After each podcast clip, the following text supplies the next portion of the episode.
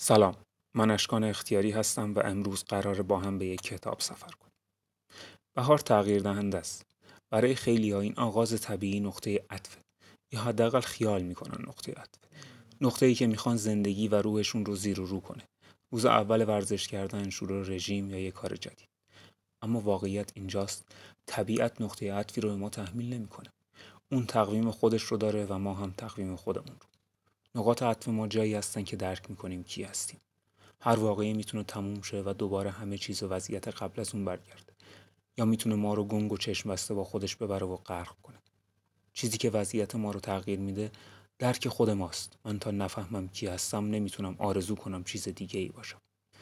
این رو گفتم چون می‌خوایم بریم سراغ رمانی که سعیش درک یک واقعی عظیمه که میشه بهش گفت نقطه عطف زمان. کوه جادو یک رمان دوجلی نوشته توماسمان نویسنده آلمانی. خلاصه این رمان هیچ شباهتی به حجم کلش نداره. خیلی کوتاه میشه خلاصش کرد. هانس کاستورت برای دیدن پسرخاله بیمارش به آسایشگاه برکوف در کوههای آلپ میره. پسرخالش یواخیم عاشق نظام و نظامی بودن و از آسایشگاه بدش میاد. مشتاق زودتر بهبود, بهبود پیدا کنه تا به ارتش ملحق شه. اما هانس یه جورایی به آسایشگاه علاقه من شد. وقتی به خاطر یک درد ساده پیش دکتر برسن پزشک آسایشگاه میره اون بهش میگه مقدار رطوبت در نایش هست تصمیم می‌گیره همونجا بمونه. هانس هفت سال در این آسایشگاه خواهد هفت سالی که زمان درش نامفهومه. دقایق کش میان واحدهایی مثل روز و هفته بیمعنی و انگار زمان داره در جای دیگه ای معنا میشه.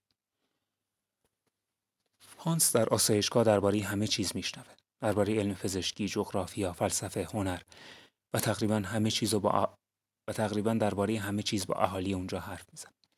یکی از شخصیت هایی که هانس باهاش آشنا میشه و براش حالت مرشد پیدا می‌کنه یه فکر به اسم لودویکو ستمبرینی.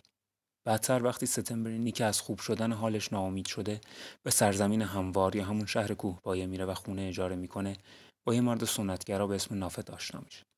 نافت تبدیل میشه به جبهه مقابل ستمبرینی برای هانس. اما مهمترین آدم آسایشگاه برای هانس زنی به اسم مادام شوش است. هانس عاشق کلودیا شوشا میشه و با ترس سعی می‌کنه بهش نزدیک شه. بعد از مدتی مادام شوشا از آسایشگاه میره و وقتی برمیگرده مردی همراهشه که انقدر پر جذب است که هیچ جوری نمیشه نادیدش گرفت. پیرمرد درشتندام بیماری به نام کرد. مردی که سالهای زیادی از عمرش رو در شرق دور زندگی کرده و یک نوع نگاه عرفانی سرخوشانه به جهان داره. هانس سر میزهای مختلف این آسایشگاه میچرخه تجربیات رو میشنوه و سوپ ابدی اونجا رو می‌خوره اما یه جایی بالاخره شاهد نابودی و درگیری این آدم ها با هم. کرن حالش بدتر میشه و تحملش از دست میده و با سم مار خودکشی می‌کنه. با تعطیل شدن محفل های کرن مادام شوشا دیگه نمی‌تونه آسایشگاه رو تحمل کنه و از کوه پایین میره و به سرزمین پس به سرزمین پس میره. نافت و ستمبرینی بعد از بحث‌های طولانی بیپایان همدیگر رو به دوئل دعوت می‌کنن ستمبرینی تیر هوایی شلیک می‌کنه ولی نافت خودش رو می‌کشه. هانس شاهد این دو هانس شاهد این دوئله همزمان زمزم های جنگ جهانی و درگیری بین کشورهای اروپایی در آسایشگاه میپیچه و کم کم بیمارا که هر کدوم از کشورهای مختلف اروپا هستند حاضر میشن تا خودشون رو مرخص کنن و به کشورشون برگردن تا براش بجنگن. این وسط هانس هم که هیچ علاقه به جنگ نداشت و نداره خودش رو وسط ایستگاه قطار می‌بینه که مثل همه مشتاقانه میره تا به ارتش ملحق شه و بجنگ جنگی که نمی‌دونه چطور شروع شده یا دلیلش چیه. در واقع اون قطار و اون جنگ شبیه بهمنیه که هانس رو به سرزمین های پایین تر میندازه. بدون اینکه هیچ وقت فهمیده باشه برف هایی که روش نشسته بود چقدر عظیم و در این حال سستن. کوه جادو اما خیلی پیچیده تر از این داستانه. کوه جادو رمان زمانه ماجرای خود زمان اینکه ما چطور با درکی که از خودمون به دست میاریم زمان رو می‌سازیم و این زمان تاریخ رو می‌سازه.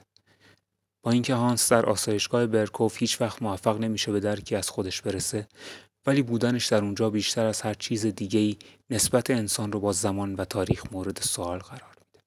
تاریخی که برش گذشته چیزهایی که فهمیده درکی که به مرور به دست آورده و تغییراتی که در جهان اطرافش صورت گرفته اون باید موقعیت خودش رو در بین تمام این تجارب دیوانوار بشری پیدا کنه.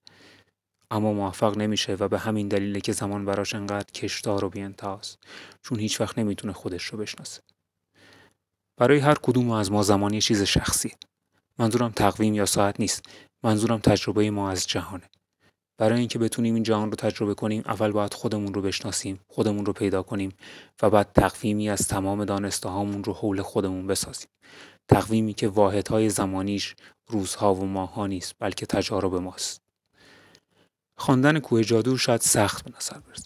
شاید فکر کنید که این کتاب پر از زیاده گویی و فخر فروشی علمی و فلسفیه و میشه خیلی چیزاش رو ریخت دور. اما تو ماسمان مجبور بوده همه اینها رو بگه تا ما به عنوان خواننده بفهمیم هانس چطور هانسی بوده. کیفیت هانس بودن رو بشناسیم چون فقط اینطوری می‌تونیم بفهمیم زمان رو چطور تجربه می‌کنیم. یکی از بهترین فصلهای رمان جایی که هانس بعد از اینکه دزدکی به اسکی رفته در برف گم میشه یکی از بهترین فصلهای رمان جاییه که هانس بعد از اینکه دزدکی به اسکی رفته در برف گم میشه و چیزی نمونده که بمیره. این تجربه از وحشت مرگ و گم شدن وسط سفیدی بی انتهایی که باعث میشه نفهم کجاست یا به کجا میره یکی از بهترین لحظات رمانه. تلاش برای درک کردن خودت در این پوشی مثل اینه که بخوای تصویر زخم روی صورتت رو توی هوا ببینی و بفهمی چه بلایی سرت اومده. اگر می‌خواید تغییرات زندگیتون در اختیار خودتون باشه باید خودتون رو بشناسید و اجازه بدید که این شناخت مبدع و واحد زمان زندگیتون باشه.